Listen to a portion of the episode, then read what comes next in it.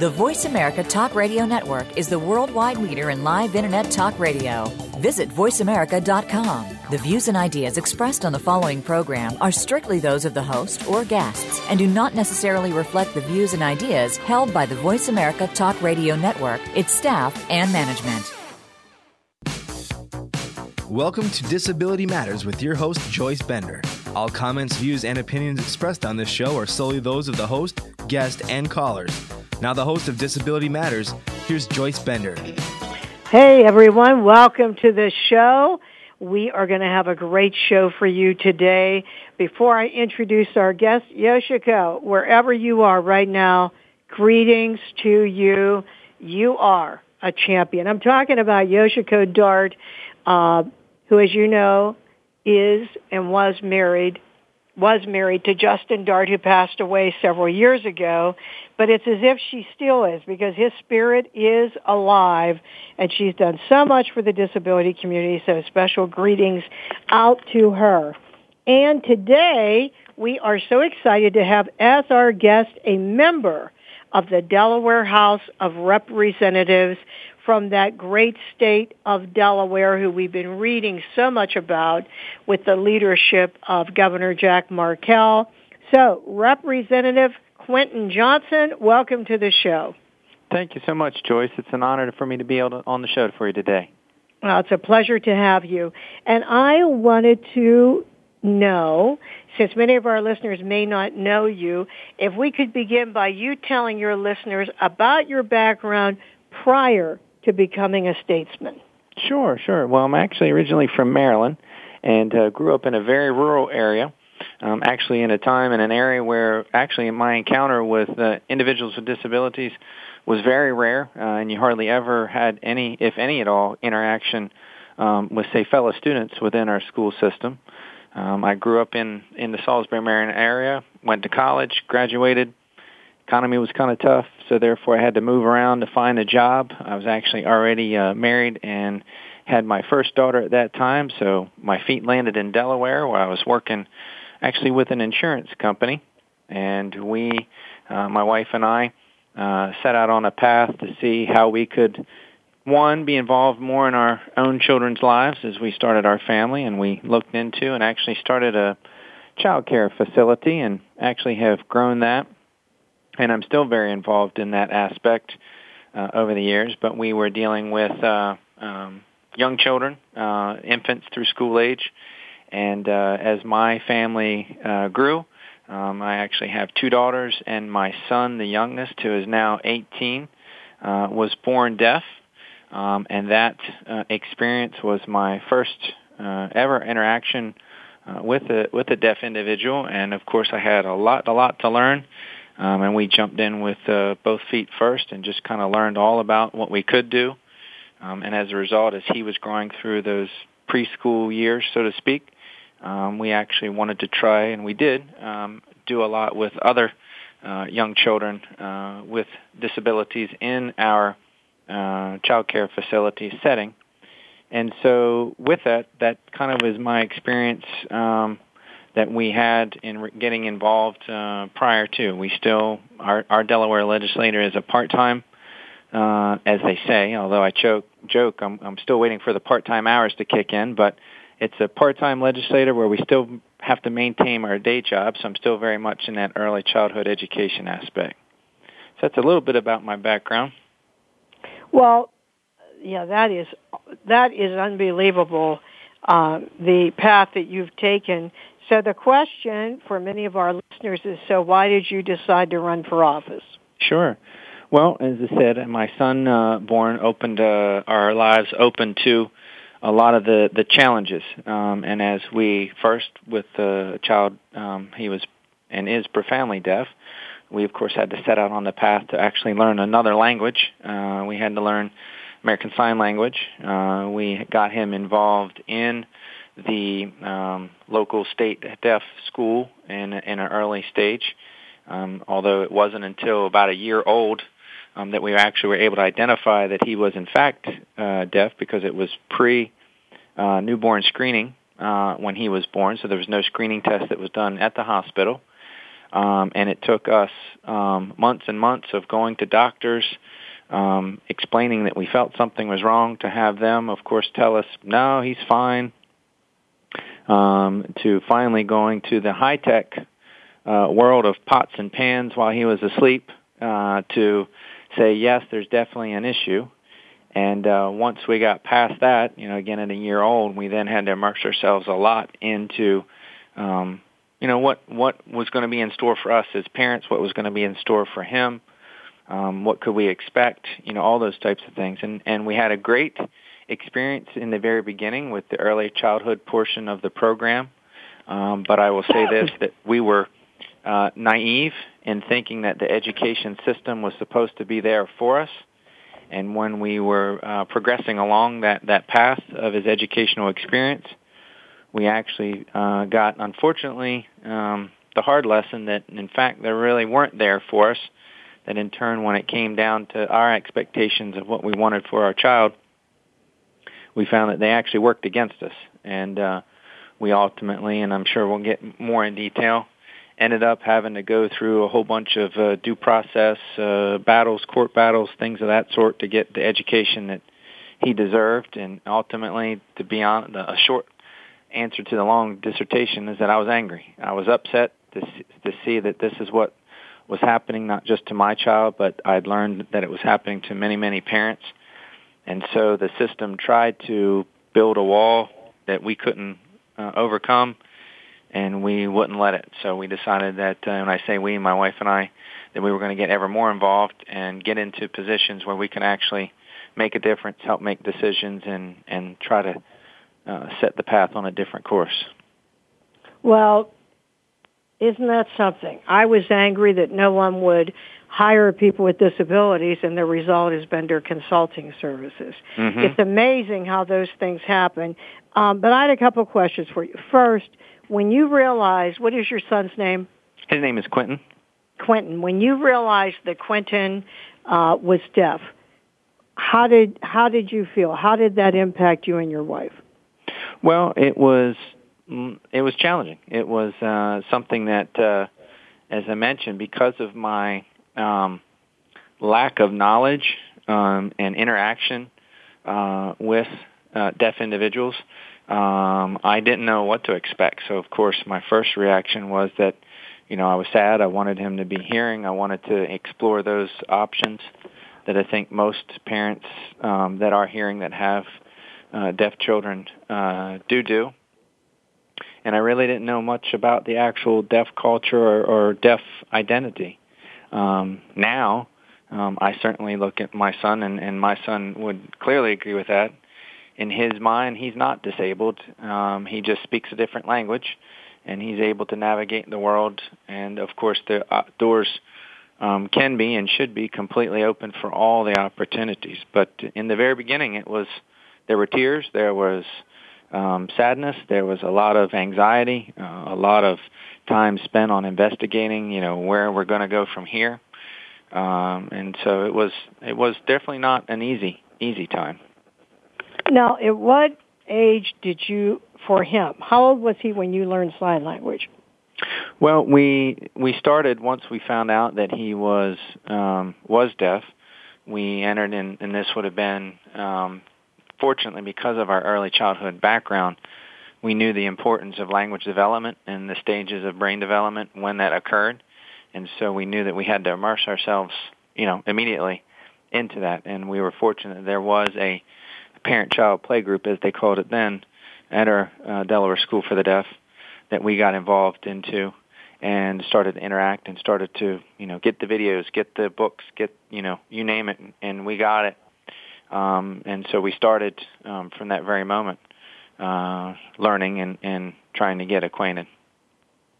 And may I say, it isn't easy. Uh, it's definitely not easy. Uh, I, I quickly learned the um, probably the the areas of my brain development that are a bit challenged at times, and, and certainly language and learning language at a later age in life uh, is not as easy as obviously it is for the young young children to to do. So, and it's still a struggle because it's a skill.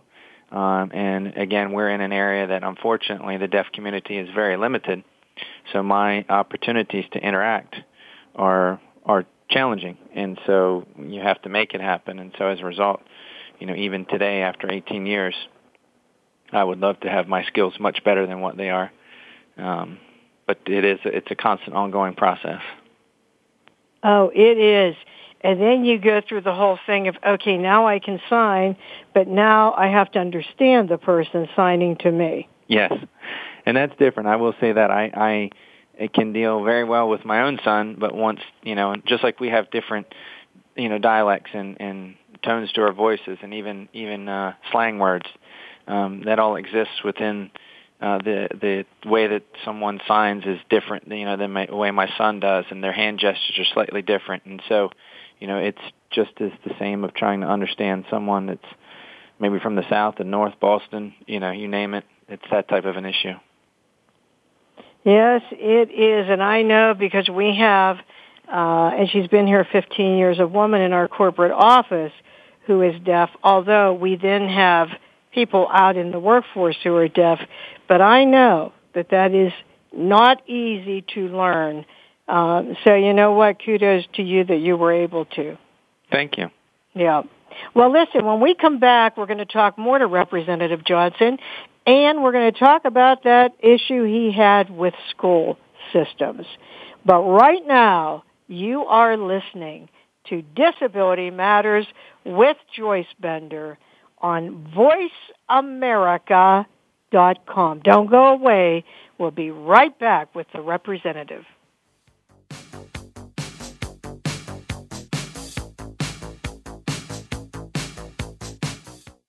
News, opinion,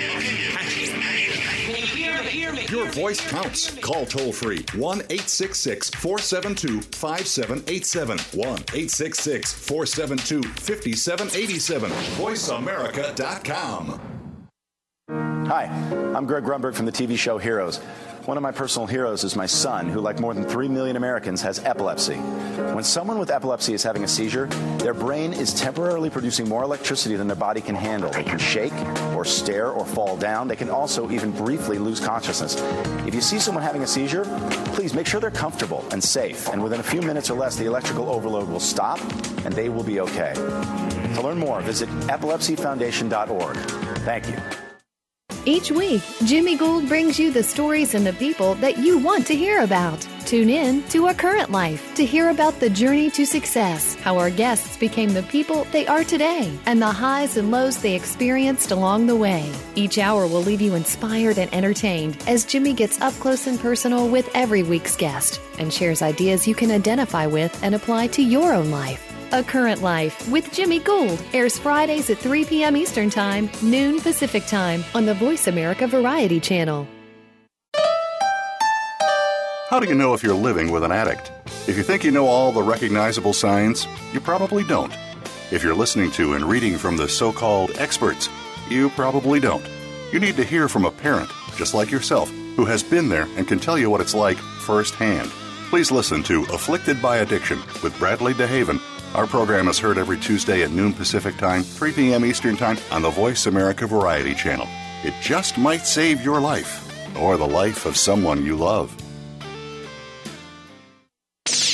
The Internet's number one talk station.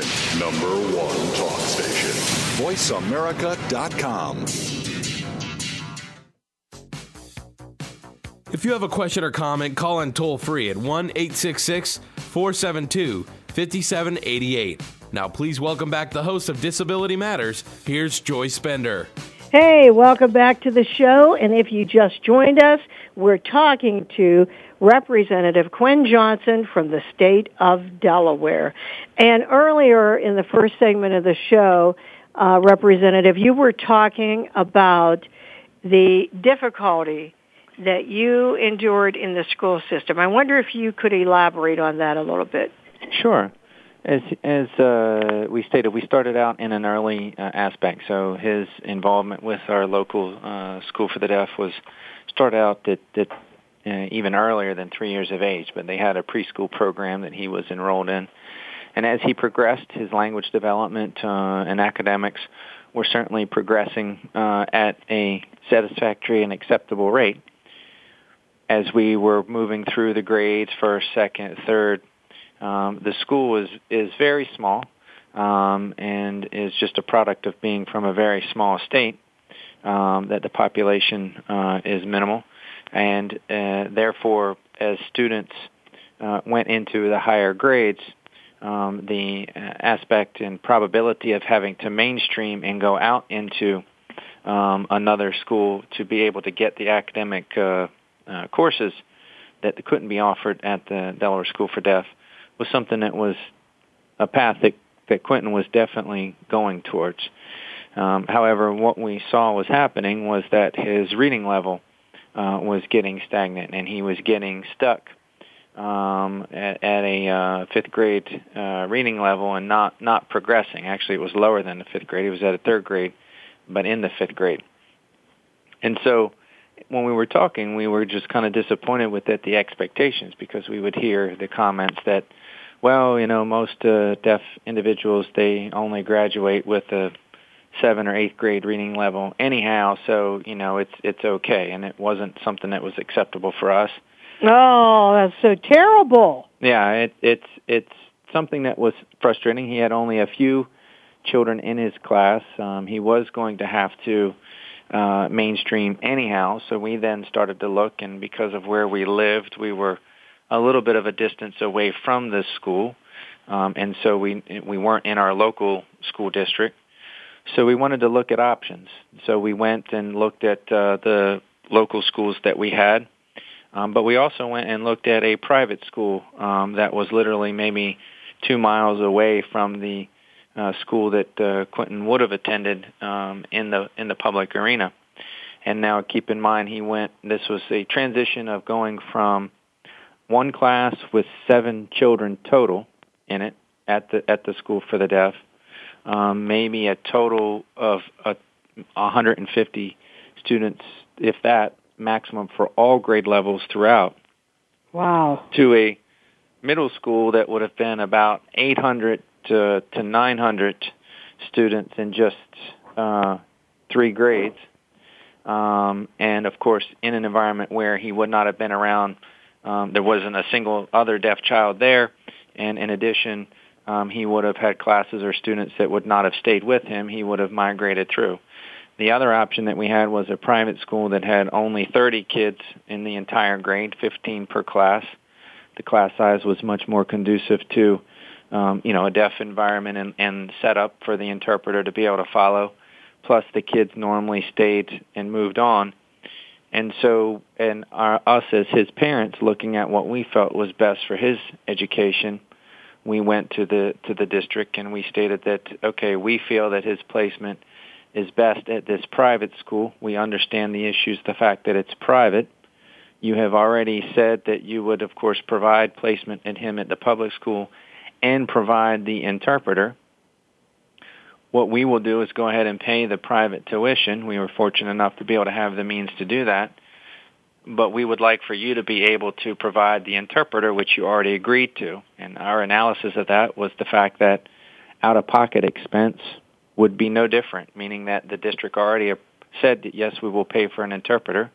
There were no other students that were going to be deaf in the entire school. Um, and so we thought that it was a pretty simple, easy question the response that we got was no. Uh, and when we asked why, the response was, well, because we don't have to. Um, and so ultimately, we decided that that was not going to be an acceptable answer. Um, we went through the due process uh, hearing process, which of course takes some time um, and extensive um, legwork. Um, we ultimately, in that, and of course we had to try to find an attorney, which there aren't very many in Delaware. We got many doors, I don't want to say closed in our face, but not very many firms would uh, even entertain the question because most all of them had some sort of relationship with a school district somewhere. And we, we finally did find one attorney that was willing to take the case outside of our state, and ultimately the due process uh, provision actually prevailed, where they uh, panel said, you know what, we do agree that you just can't say no to say no. So we were going to award the interpreting uh, fees. We then wow. Uh, but it Look continues you, from there. Yeah, go ahead. Well, I was going to say because then the district appealed that decision.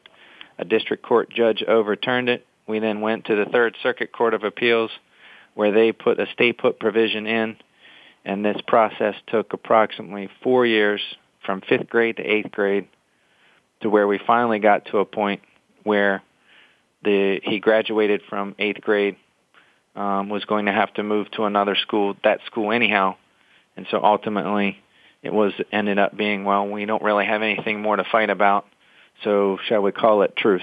And uh, that that is what uh, ended the path of the fight. How long of a time period are we talking about? Uh, that was at least uh, four years. Uh, wow. It, it was when he was entering into the fifth grade, and we finally resolved it um, after the eighth. And all of that, um, of those types of things, actually predated me getting elected. Um, it wasn't that me as a state representative have had any influence over any of the case. The issue was is that as a result of the case and a result of the issues, that's when I said all of this is the whole the way the process worked, the information, and because of the because we don't have enough time on this radio show to talk about the entire experience of the process, I just decided that I was going to do several pieces of legislation, which I did do, that would make the system much more uh, fair uh, for parents and their and their children, and make it to where they need to be much more involved and much more in in the say of placement for him for for their children. Okay, you know the first thing I'm thinking while you're talking. What's that? Imagine what happens to students that do not have parents to do all this. Yes. And do not have the wherewithal. This is why there are young people who are deaf that fall through the cracks of life uh, just as they told you, oh, you'll never be, you know, beyond the seventh grade level, which is total baloney. Because may I tell you, we have people that we've helped get employment that I hired and then got them on contract at another company, one of which is Michelle Halloran, who by the way went to the school you're talking, the college NTID, and she was named Employee of the Year by Career and Disabled magazine. Mm-hmm. And, and I, she's a software developer. Now she's a project manager.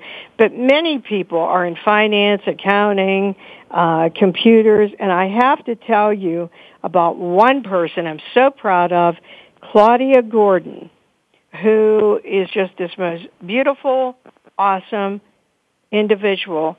And now she is the personal assistant to President Obama and she is completely deaf. Yeah. At the White House. Yeah. I mean, so there, that just says it all about what we're talking about.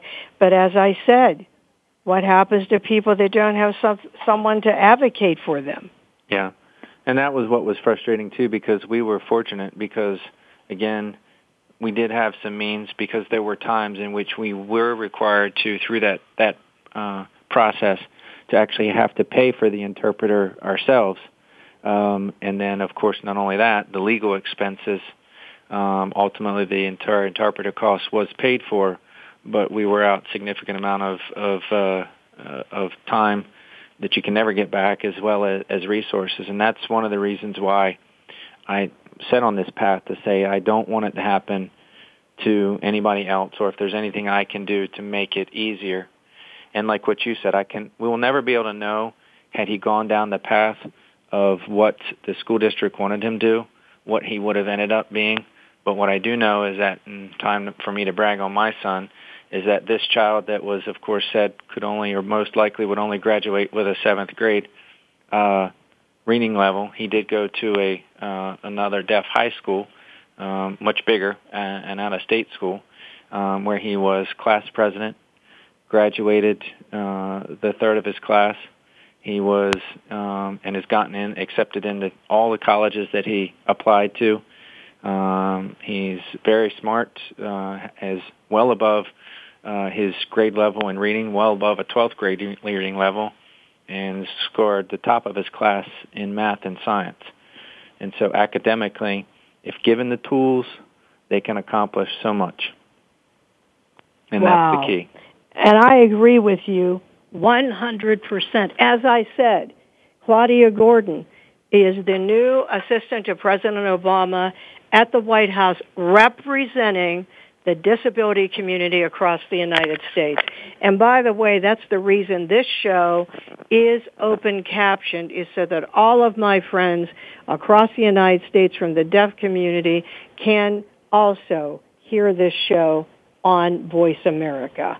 Well, listen, we're going to go to break and then we're going to come back and talk more to Representative Quinn Johnson from the state of Delaware. This is Joyce Bender, America's Voice, where disability matters at voiceamerica.com. We'll be right back.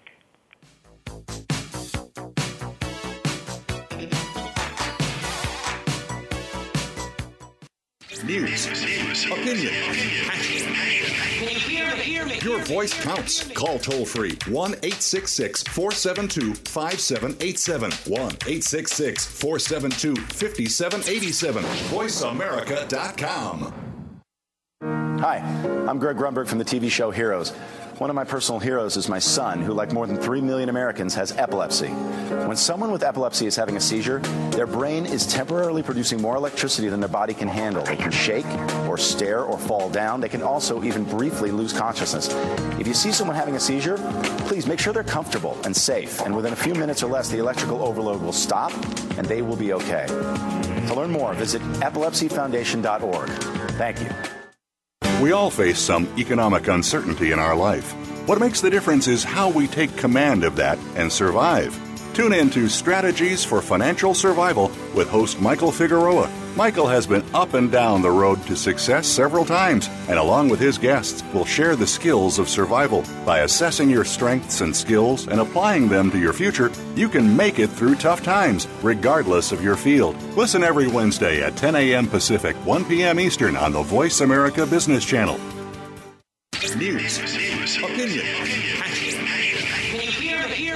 Voice counts. Call toll free 1 866 472 5787. 1 866 472 5787. VoiceAmerica.com. If you have a question or comment, call in toll free at 1 866 472 5788. Now, please welcome back the host of Disability Matters. Here's Joyce Bender. Hey, welcome back to the show. And you know, Representative Quinton Johnson, he's not just a representative from Delaware. Now that I've had him on this show, he's a civil rights leader for all of us, especially people who are deaf, but all young people living with disabilities. And you know, I just applaud you for what you are doing. Uh, Representative Johnson is so awesome how you are leading the way and have led the way for other parents. Well, thank you so very much.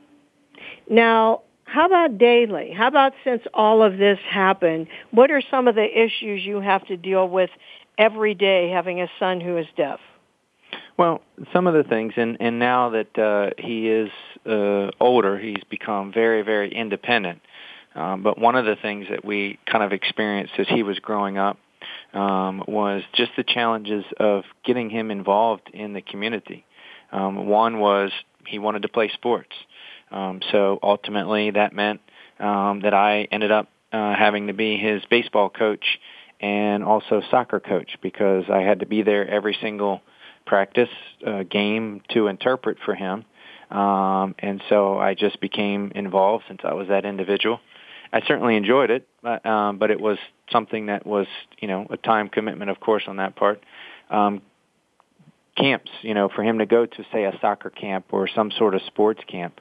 You know, in our area, you, you'd sit there and explain that, well, you know, okay, we'd like to sign up our son. He's deaf. Um, you know, what do you have? And, and they have no knowledge of what to do. Summer camp field trips, sending him, you know, along a summer camp trip to to a to a museum or something, and making the arrangements so that there's an interpreter there. You know, all those types of things have just always been um, a challenge. And then just uh, because we are a small community uh, in where we are in Delaware, is to make sure that he has that peer involvement. And more so um, was the issue of when he was younger, the adult uh, role models to to look at. Um, there was a family that moved from the Maryland area, which has a much larger community. Um, and when they moved, they did not understand, you know, where are the deaf doctors? Where are the deaf uh, attorneys? You know, where are, where are those individuals? And, and my son's perspective was just the opposite when he heard that. He was like, well, what do you mean there are deaf doctors? I didn't know that that could be something, you know, that, that we could do. So it's been, you know, an eye-opening experience for him to learn just what he can do, which is anything he puts his mind to, which right now he's like a typical uh, teenager getting ready for college. I suspect his decisions will change several times, but he's wants to become a veterinarian. Um, and in my view, there's nothing that's going to be able to stop him from being able to accomplish that. And that's a, that's a huge that, that in itself, getting that mindset to him and that exposure to him was was probably the biggest challenge uh, over the years. Wow. Well, hey, good luck to him. Wouldn't that be awesome? It would um, be. And just as you said, there isn't anything stopping him to being able to do that. No. Well, I know, Representative Johnson, you know about that Bender Leadership Academy in Delaware for high school students with disabilities. As a matter of fact, it was so great that Governor Markell came uh, to the last one. But I wanted to talk to you about this. One of the things I found out years ago is that students with disabilities are so brutally bullied.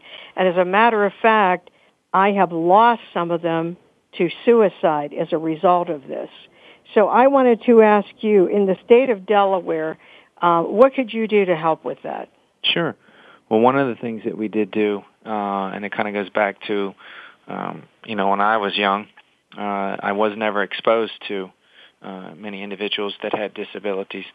And so one of the first things that we did was create uh, a disability awareness month uh, in Delaware, uh, which is the month of October.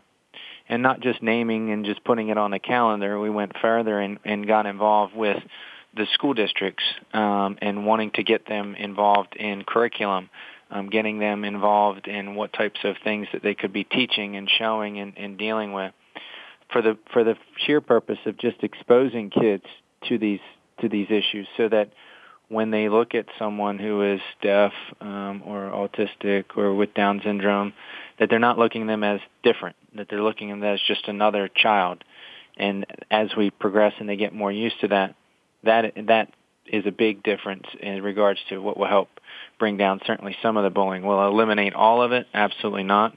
Um, but getting involved with the schools, getting the children understanding that they are that everybody has feelings, regardless, and you need to respect those feelings, is something that we we are working with, and and we've seen some tremendous progress in seeing seeing the programs uh, being more inclusive and having, uh, for example, individuals uh, on the high school cheerleading squad. Uh, two of my favorite constituents, young ladies um, have been involved in that and and seeing the acceptance, um, watching um, you know when I got my son involved in in soccer, seeing how the kids just accepted him. Uh, then also when he was in school, um, how the the kids um, you know brought him in, and so it, it's where getting them to understand is it to me is the key. And that is so important because you know that can really scar a child. Yes. When they don't feel accepted. So I'm I'm glad to hear that you are all working on that and not surprised since Governor Markell has become the hero and champion of the disability community and is known and talked about everywhere by people in the disability community. So um, here you are with a deaf son and, and working for such an awesome governor. What is it like for you to work with him? Well, it is it is a great experience to do that because, and he, like myself, um, yeah, I've had the personal experience of having a, a child that is deaf. But one of the things that I have when I've talked to parents um, with individuals that maybe have other disabilities, sadly, a lot of our stories were very similar. A lot of the experiences are the same they're just different pathways, and that's one of the reasons why I was involved. And then as I've gotten to know our governor more, and in the years I've been there now five years, I was elected to the House the same as he was elected governor.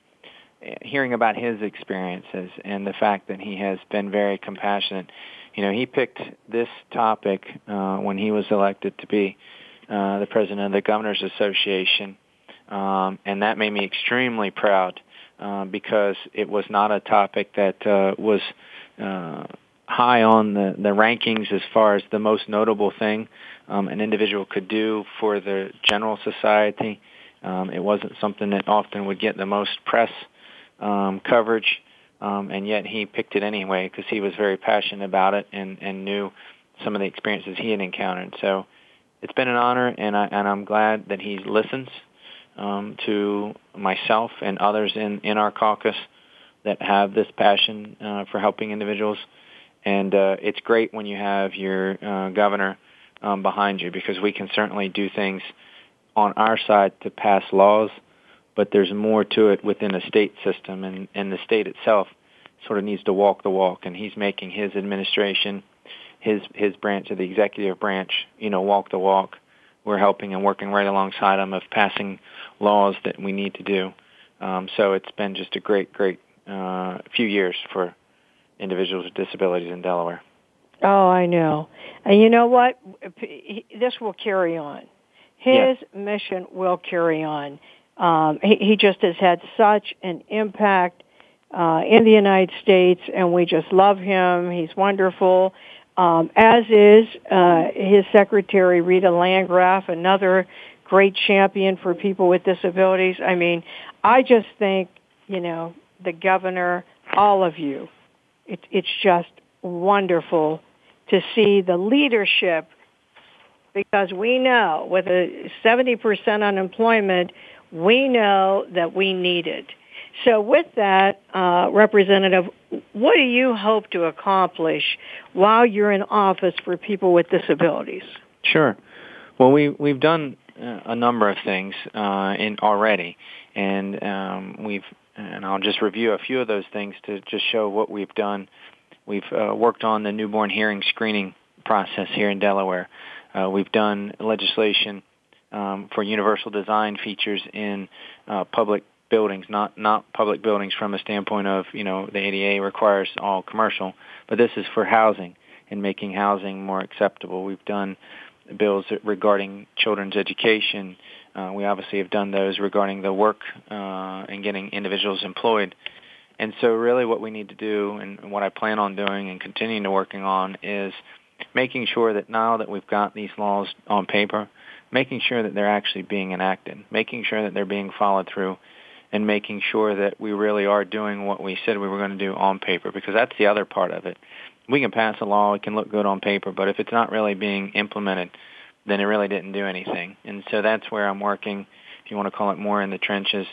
Um, and also now um, working uh, greatly with our budget uh, committees um, to just see how we can do more um, with the funding issue. For example, uh, every state has been hit hard with the federal sequestration issues, cuts in fundings.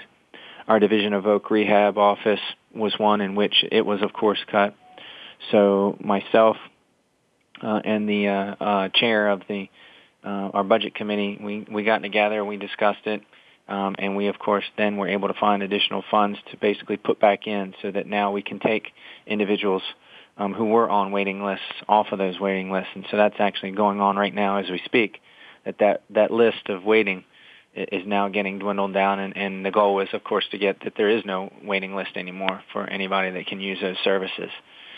And so we're just going to keep the fight and keep listening and making sure that uh, people within Delaware um, have a voice, which they desperately need, and then also hope that we can continue the message to other states and that they can utilize some of the things that we've done as a blueprint, much like what the governor is trying to do with his initiative in giving states a blueprint of how Delaware has gotten people to work, made life better, and just overall improved the quality of life. Well, you know what? That is so great. I love the part you said about you know, not just talking about it, but implementing it because this is what I talk about all the time. Don't tell me how great I am, hire someone. Correct. You know, don't talk about, oh, you know, we want to help people with disabilities. Hire them. Mm-hmm. Because if you just have a big convention or whatever it is you have, but you don't really do anything, you know, and uh, what's the point? I mean, that's what I love about Governor Markell. He really followed through with everything, every commitment, every meeting, um, and, and was very forthright in what he wants to do in the state and is moving forward. But I love that because this has been one of our problems is that everyone talks about it, but we don't need white papers. We huh. need paychecks. Exactly. So, you know, I think that is so great that you're doing that. Um, and I commend you for it. Well, you know, when I think about all these great things you're doing, um, and uh, the integrity you have for people uh, just in your office or people that are states statesmen or women, obviously you had a role model that that had an impact on you. Who who was that? Well, the impact really is I've gotten to say is my son. Uh, my son has been my role model, my reason for uh, doing the things that uh, I do. I know that, of course, the things that I do, um, unfortunately, it's kind of like a lag, meaning that it was my bad experiences that, of course, I want to make sure um, that uh, no one else has to experience it. But knowing that he was the one, you know, I was the parent, but he was the actual child that had to go into this new school, had to go into an environment where he didn't know anybody, had to go into not only an environment where he didn't know anybody, but then an environment where no one spoke his language, um, and then transcend that that issue. And to me, I looked at that and saying that if my son can do that and accomplish that, then I certainly can accomplish anything on the fight to make it better for all the other individuals that come behind us. And uh, that's whenever I look at his accomplishments it just shows me that uh, I can, of course, continue to, to work and accomplish anything as well. Well, listen, since I've started the show, because I frequently ask this question, mm-hmm. in all of these years, you are the first person that ever said your son. Mm. So how about that? Yeah, well, I'm proud of him. I can tell. I can yeah. tell you're proud of him. Yeah. Um, and as you said, he's heading off to uh, college and, uh, you know, we wish him the best, but I have no doubts from everything you've said that with his initiative and his dreams, he will be able to move forward. Absolutely. One of, one of the things that I often chuckle about is that, I mentioned earlier, he was the class president, student body government, um, very involved in his um, uh, making sure his uh, life and what uh, basically uh, advocating for himself um, but he has, says he has no interest in politics and in fact feels politics is boring. uh, but he, he certainly understands and appreciates uh, all the things that that go on, and he obviously has advocated for the things for his his fellow student body as well. Yeah, one thing I I wanted to mention when you were talking about you know deaf people being integrated into society is that many churches, synagogues, mosque have forgot about deaf people and do not have sign language interpreters. Correct. And I just push this, push this at my church, and now they do have a sign language interpreter. But I always say, if you want people to come to your church, your synagogue, your mosque, or your company, keep in mind that the more people that are deaf or the more accessibility due to a sign language interpreter, the more you will see that increase. Absolutely. I mean, that was a challenge for us as as he was growing up, um, in which it was, you know, going to church was certainly a battle because of the fact that there wasn't any interpreting services. So naturally, you know, it's hard enough on on children to go to church, but ultimately to say you're going to somewhere and you can't obviously even hear what anything that's going on, um, it was just a, a challenge, and so I don't blame him for not wanting to go. It was just an issue, and that's part of uh, seeing more churches, uh, like you said, pop up uh, is good to see. Well, the U.S. State Department sent me to uh, Panama just this past week because the embassy called them and they wanted an expert on the employment of people with disabilities. And boy, third world country. I mean, they I feel feel for people with disabilities. It's so far back they don't even have access. But in this whole area I was in, throughout Panama City, they only had three interpreters. Wow. And um, I had the privilege of going to American University to um, meet with students who are deaf, this one population who's in some partnership with Gallaudet to try to teach how to be sign language interpreters and provide more skills. Um, and let me just tell you, they were so thrilled, so hopeful about the opportunities in the United States. Mm-hmm. But no matter, do you know it was easier for us to talk to them than the people of Panama, who of course speak Spanish. Wow. It's but, amazing. But you know, it was just wonderful, and it was wonderful in how how they have excelled under absolutely adverse situations. Mm-hmm. You know, and and so you know, it just really inspired me. It really did. But but we do need to think about that. Same thing with the doctor. My uh the woman that works here in my office, one time when she went to the doctor, they said, "Hey, your stepmother, we remember she could sign. Bring her the next time." Right. So And- here's and what happens to people others. who are deaf. Do you know how hard it is for us, hearing people, to understand what a doctor's telling you? Now imagine that you are a person who is deaf and you go through that same situation and they don't provide an interpreter. Oh, it's it's that there, and then also when you see the differences, especially in the education system, because oftentimes what the what is tried to be done is to have multiple students with one interpreter in a class uh, or through the day um, for the entire day, and yet if you go out to any type of program um, outside of an education system, there's often uh, two interpreters that then split time uh, between one another, um, and it's to me you know, yes, obviously, say to go to a graduation ceremony, two interpreters are up there um, for the hour, hour and a half ceremony, whereas, you know, this is their child's education, and you're right, unless that person is content knowledge of what's going on in that classroom, it's very challenging for them to be able to keep up.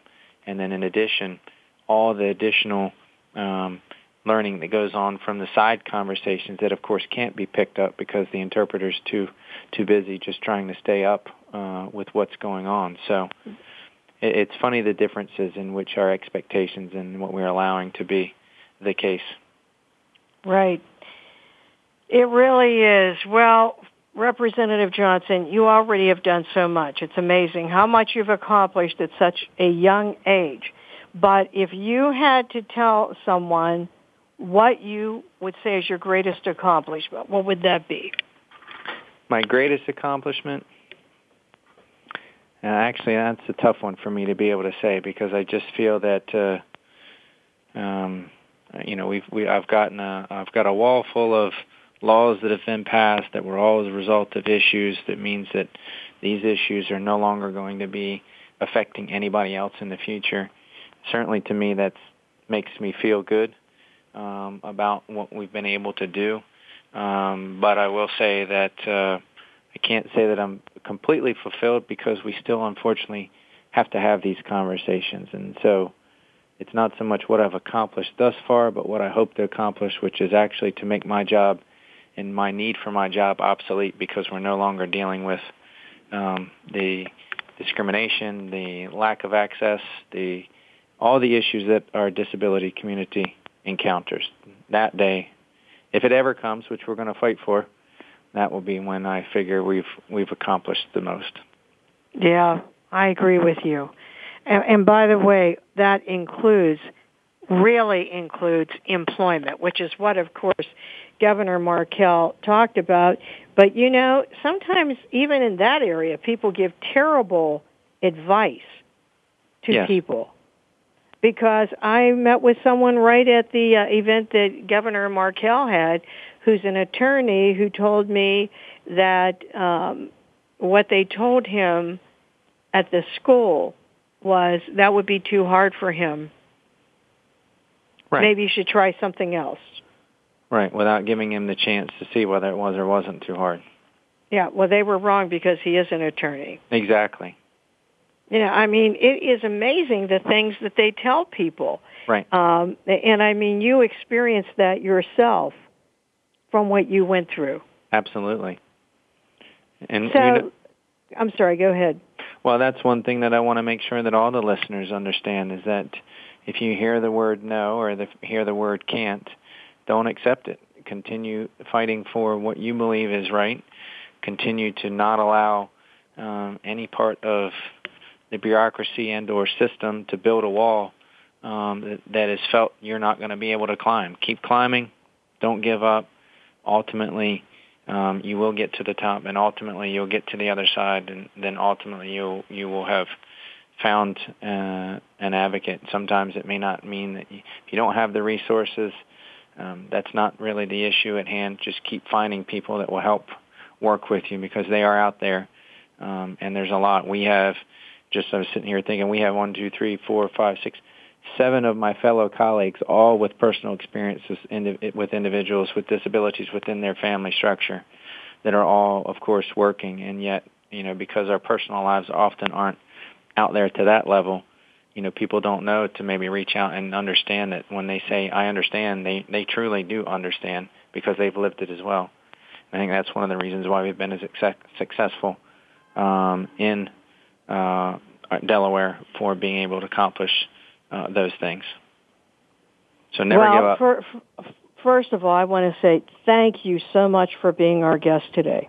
It's my honor and privilege, and I want to thank you for all that you do. I think it's an awesome thing that you have this show um, to be able to talk, make sure that individuals and listeners have access to information and what's going on elsewhere within the country, and to hopefully get uh, inspiration or ideas that they can take back um, to wherever they are um, to continue to improve the lives for all individuals. Well, thank you. And also, I want to tell you, I hope your aspirations continue on in politics because you know what? We need people like you. Well, thank Without you so much. Without people like you, we can't change things because you know we're not always at the top of the list, uh, which is why Governor Markell is so awesome. But um, you're one of those champions we need. So we'll be behind you, and you can be sure people with disabilities in Delaware will all be behind you. Well, that's awesome. Thank you so much. Well, we end every show with a quote from someone that has impacted our lives in the United States or throughout the world. And today it just has to be I. King Jordan, first president who was deaf at Gallaudet University. And he said, deaf people can do anything hearing people can do except hear. And isn't that the truth?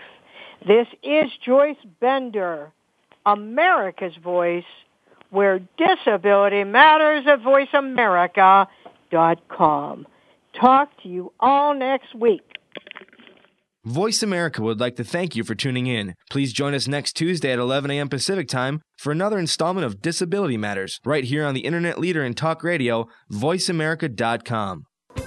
Thanks again for listening to the preceding program brought to you on the Voice America Variety Channel. For more information about our network and to check out additional show hosts and topics of interest, please visit VoiceAmericaVariety.com. The Voice America Talk Radio Network is the worldwide leader in live Internet talk radio. Visit VoiceAmerica.com. The views and ideas expressed on the preceding program are strictly those of the host or guests and do not necessarily reflect the views and ideas held by the Voice America Talk Radio Network, its staff, and management.